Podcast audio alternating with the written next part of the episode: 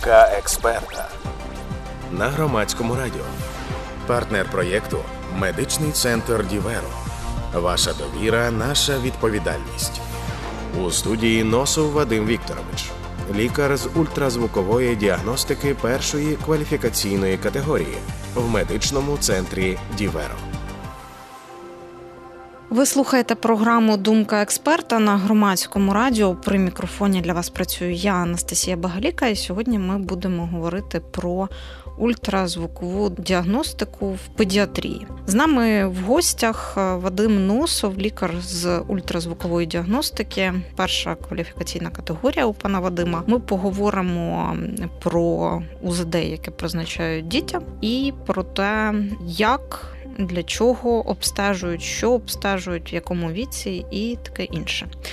Пане Вадиме, я, мабуть, поставлю перше запитання, яке дуже часто виринає у батьків, особливо якщо йдеться про батьків першої дитини. Якщо дитині призначають УЗД, чи обов'язково це означає, що щось з її здоров'ям не так? Доброго дня.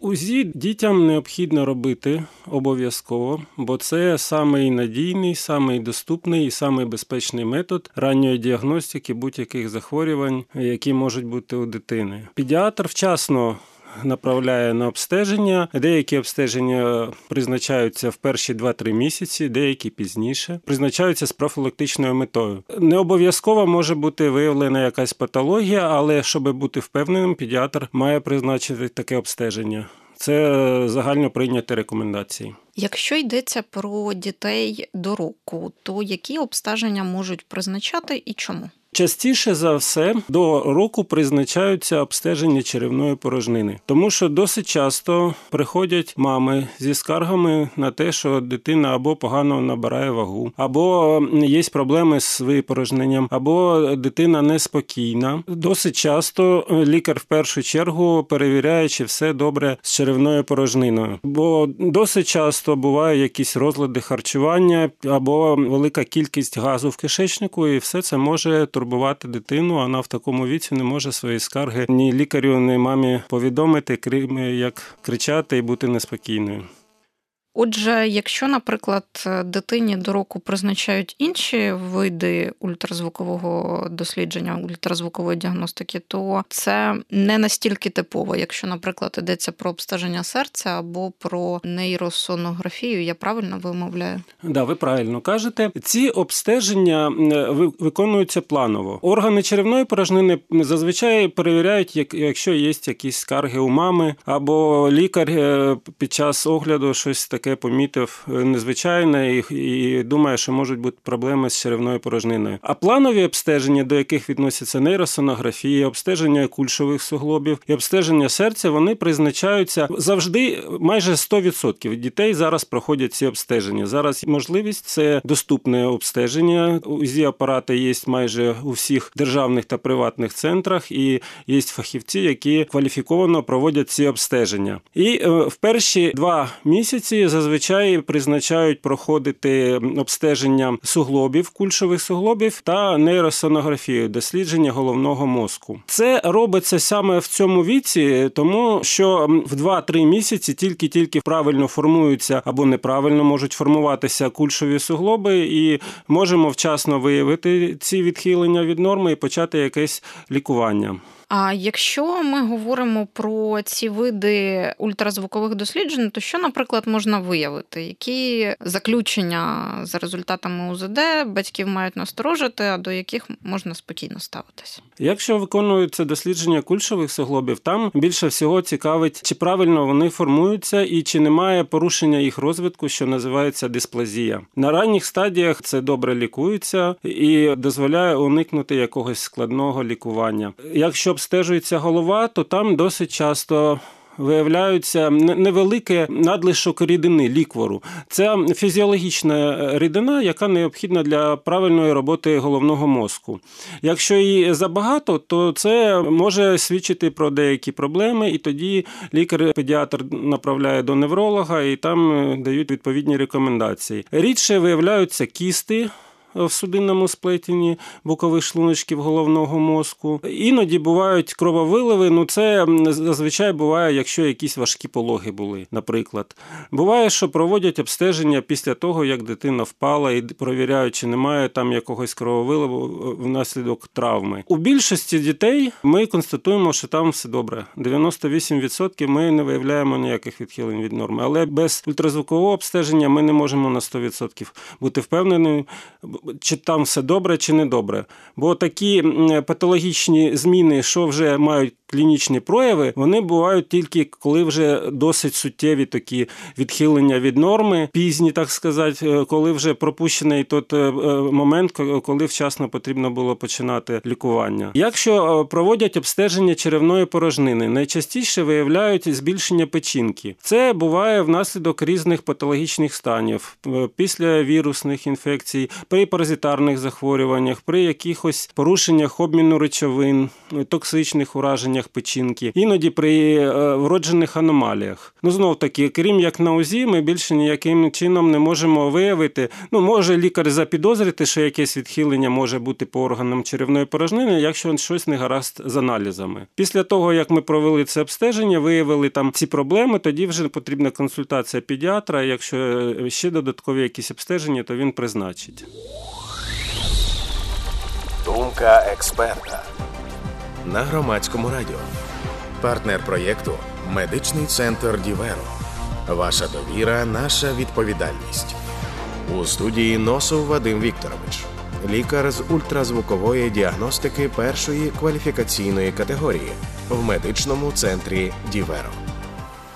Ну і відповідно, якщо йдеться про серце, то часто я знаю, у дітей е, знаходять хорди, і це може батьків лякати. Ну, Поясніть. Да. Серце також обов'язково бажано проходить всім до року. Ну, Педіатр сам вирішує, в якому віці краще е, направити. І до року е, справді майже у більшості дітей виявляються хорди. Це нормальні структури, які не виконують ніякої функції, але вони можуть бути так розташовані, що коли кров проходить через серце, вони вібрують і можуть вислуховувати шуми. Але шуми можуть вислуховуватись і в тих випадках, коли є вроджені вади серця. І лікар також е, послухав і не може бути впевнений на 100%, що там немає вади серця, що причина шуму це хорда. Якщо хорда, то добре, нічого робити не треба, вона на що не впливає, ніяких обмежень по фізичній активності немає. Якщо там щось уже крім хорди виявляється, то треба знов таки дивитись по е, ситуації, який вік дитини і що там за патологічний стан. Бо досить часто перші півроку можуть бути виявлене е, відкрите овальне вікно. Це така структура, яка до народженої дитини є у всіх абсолютно вона необхідна для нормального розвитку плоду. А після народження вона вже не потрібна і поступово закривається. І цей процес він е, відбувається повільно і не у всіх до кінця. Якщо овальне вікно великих розмірів і воно не закрилось в півроку, перевіряють ще в рік. Якщо і в рік не закрилося, і розмір великий, тоді вже потрібна консультація кардіолога. А далі вже кардіолог скаже, чи потрібно якесь е, е, втручання кардіохірурга. Крім того, може бути виявлене сполучення розміщення між камерами серця, якщо вони невеликі, 2-3 мм, то вони не впливають на розвиток дитини. А якщо розмір більший, тоді вже потрібна консультація кардіолога, і знов таки при необхідності тоді вже і втручання кардіохірурга. І крім того, ми, звісно, продиваємося, в якому стані знаходяться клапани. Можуть бути вроджені проблеми з клапанами, а у дітей старшого віку можуть бути і набуті після перенесених застудних захворювань. Я думала, що такі речі, як пролапси, там, наприклад, мітрального клапана, маленьким дітям е, не діагностують, тому що вони не встигли ще це зробити. А це може бути і вроджена, вроджена вада. Дуже рідко буває, що пролапс це справді вроджена вада за рахунок того, що там одна стулочка трошки довша, ніж інша, або там е, щось з хридальним апаратом, якісь вроджені особливості. Зазвичай це набутий стан, це функціональний набутий стан мітрального клапану, який частіше виявляється у дітей шкільного віку. Він пов'язаний зазвичай або з ростом дитини, розвитком дитини, або з змінами в гормональній системі, порушенням обміну речовин. Іноді буває у дітей, які активно займаються фізичними видами спорту, великі навантаження, і це також може сприяти розвитку мітрального клапану. Але якщо там невелика ступінь, трошки він провисає і зворотнього потоку крові немає на цьому клапані, тобто він добре виконує свою функцію, тоді нічого робити не потрібно. І навіть можна не обмежувати фізичну активність. А якщо вже є зворотний потік крові на цьому клапані і пролапс великого ступеню, тоді вже бажано обмежити фізичні навантаження, а іноді якісь рекомендації можуть дати кардіологи по прийому препаратів. Але це стан функціональний у більшості випадків, і може бути таке, що в цьому році виявили, а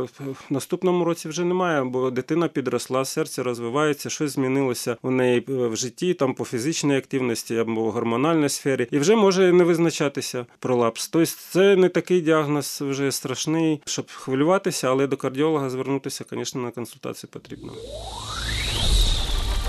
Думка експерта на громадському радіо.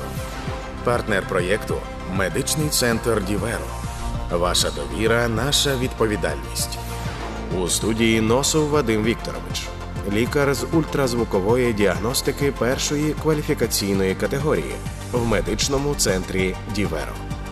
І це в цілому розмова про ультразвукову діагностику в педіатрії для того, щоб батьки не лякалися направлень до лікаря УЗД і знали, що можуть обстежувати, що можуть виявити, чому лікарі це роблять.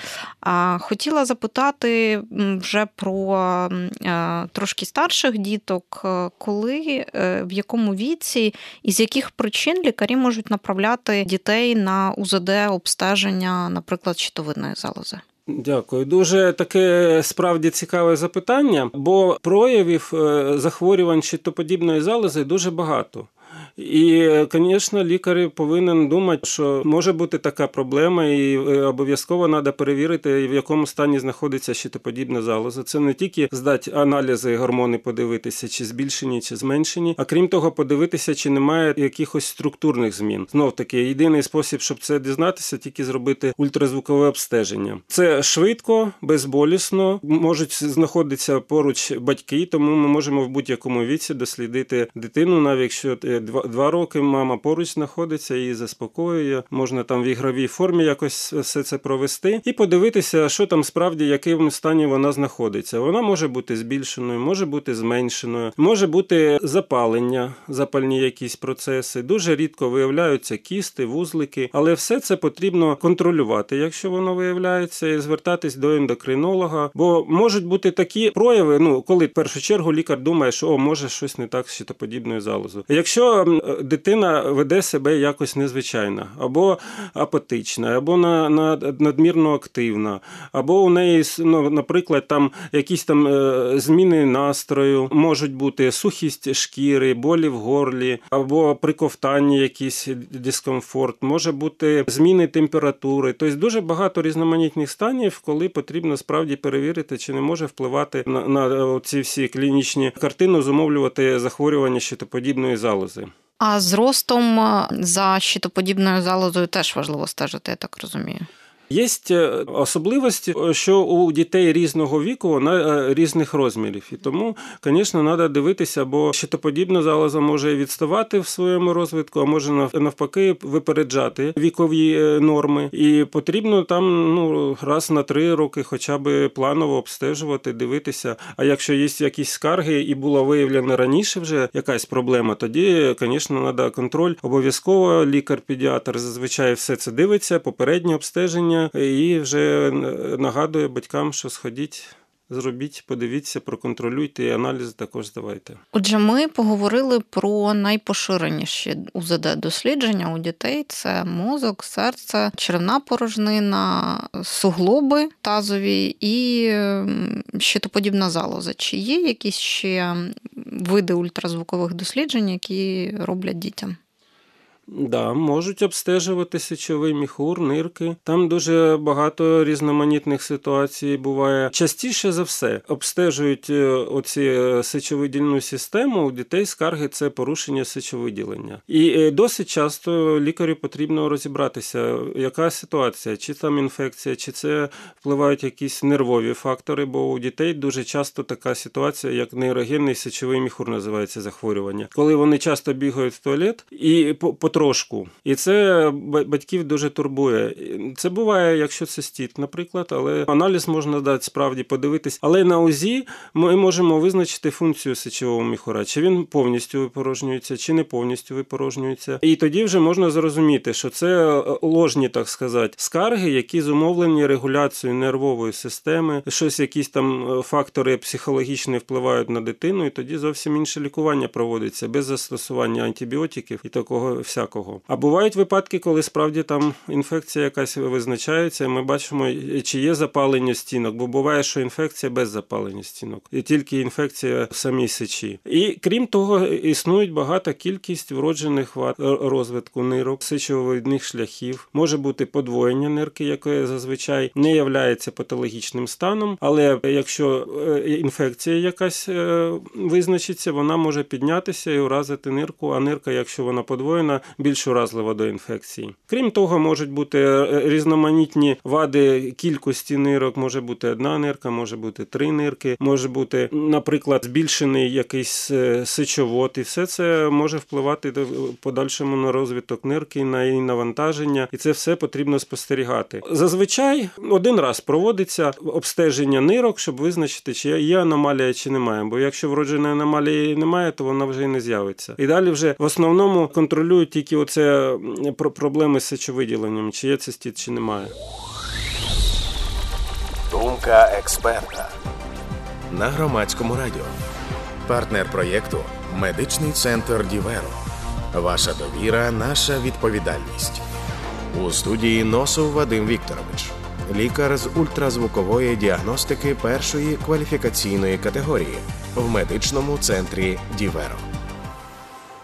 Якщо говорити про підготовку до УЗД дослідження, чи є якісь особливості у дітей? У дітей справді дуже багато особливостей і важче, скажімо так, підготовка ніж у дорослих. Ну, по-перше, психологічні фактори, бо дитині не зрозуміло, що відбувається, чому її кудись ведуть і що з нею будуть робити. Тому батькам, звісно, бажано поспілкуватися з дитиною, але пояснювати, що це така буде, можна сказати, гра з лікарем, щоб вони не хвилювалися, що лікар там подивиться, можливо, там масажик зробить чи фонариком посвітить, що там мультики будуть показуватись. І обов'язково ну, батьки повинні спілкуватися з дитиною під час обстеження, щоб вона не хвилювалась, можливо, не іграшки застосовувати з собою брати, приносити, або можна на телефоні показувати якісь там мультики, розважальні відео, якщо вони бажають. Ну головне, щоб дитина була спокійна, це дозволяє швидко провести обстеження. Бо якщо вона дуже неспокійна, багато рухається, то важко роздивитися гарно внутрішні органи і точний діагноз зробити, витрачається більше часу на це обстеження. І в залежності від того, яке обстеження проводиться, може бути потрібна попередня підготовка.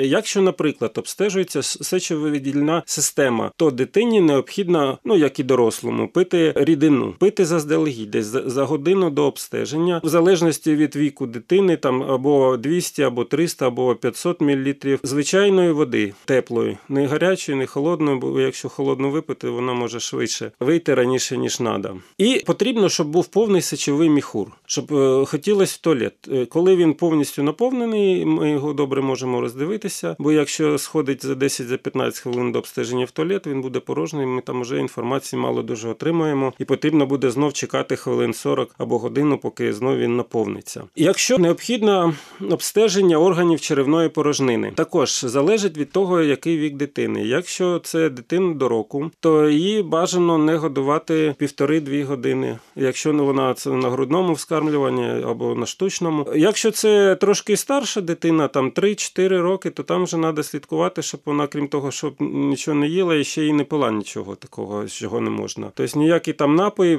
тільки звичайну воду, не мінеральну, не газовану, більш нічого давати не потрібно. І припиняти пити ну десь за 2 години до обстеження вже бажано не пити, тому що якщо в шлунку буде якийсь вміст, навіть якщо рідина, ми можемо погано роздивитися підшлункову залозу. Крім того, жовчний міхур реагує абсолютно на все. Зуби почистили, випили чай, там сок якийсь, е, миттєво він скорочується, у ньому вміста жовчі вже немає, і ми не знаємо, чи там все добре в цьому жовчному міхурі. А нам треба, щоб він добре наповнений. Крім того, якщо він добре наповнений, ми можемо сказати, чи є порушення його функції. Бо якщо він великих розмірів більше ніж повинен бути, то це може свідчити про дискінезію жовчових шляхів. Це вже така патологія, яка потрібна консультація гастроентеролога. Перегини жовчного міхура також добре видно, коли він гарно наповнений. То все ця підготовка необхідна для того, щоб був точний діагноз поставлений. Якщо діти там вже старші е,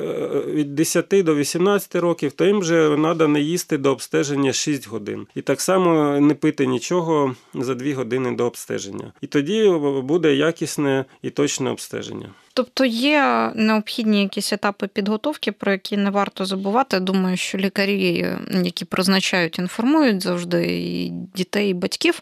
А хотіла б ще у вас на сам кінець запитати. Мені здається, що цього в суспільстві серед дорослих вже немає. Але я пам'ятаю, що коли я ще була дитиною, були такі люди переважно старшого віку, які боялися, що УЗД може нашкодити дітям. Чи вам такі досі трапляються? Що ви в таких випадках говорите? Так, справді досить часто люди питають, чи воно е, шкідливе чи не шкідливе. По-перше, вагітним проводять мінімум три рази обстеження, і це а вже і більше. І буває ще більше. І це вже означає, що воно безпечно, повинно означати. І дітям також само ніде не описано якийсь явний шкідливий вплив на розвиток або на ще щось. Да, відчувається, якщо голову обстежують дитині, вона це відчуває, вона неспокійна, бо вона чує звуки, бо вони проводяться через кості, так само, як і через повітря. А це тільки єдине, що не подобається дитині. Більше ніяких негативних впливів немає немає. Крім того, там, е, в принципі, ультразвук це акустичні хвилі. Це е, звичайний звук, але він е, певна частота там може бути 2, 6, 12 Гц. Тобто велика частота, яка проникає через ткані, повертається і причому не впливає більше ні на що. Абсолютно. Але питання таке вам батьки ставлять. Постійно питають, чи може щось непогано бути, чи не може. І в принципі я ніде ніколи не зустрічав такої інформації, щоб щось погане.